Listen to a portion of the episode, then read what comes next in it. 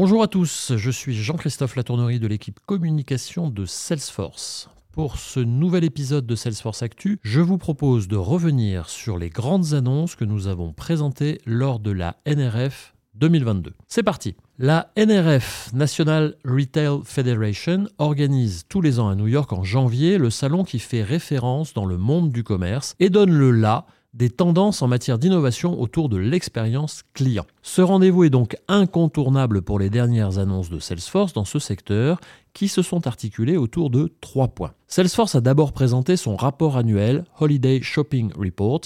Il analyse les données de comportement d'achat de plus d'un milliard de personnes dans le monde pendant la période des fêtes. Je précise de manière tout à fait anonyme.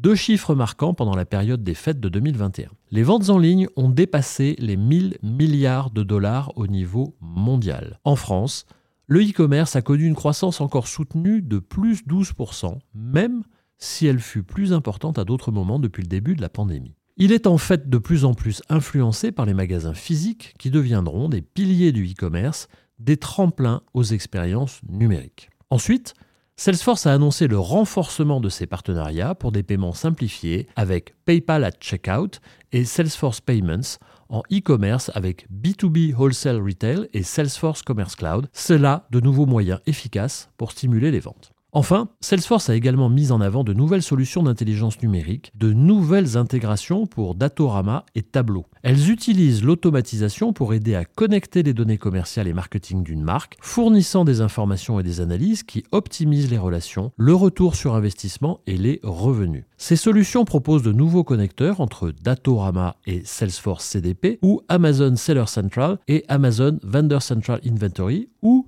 Tableau vers Commerce Cloud. Dernière innovation, il concerne le modèle de données de commerce électronique de Datorama. Il organise automatiquement les données de commerce électronique à partir de n'importe quelle plateforme, les préparant à l'analyse et à l'harmonisation avec les données de performance marketing.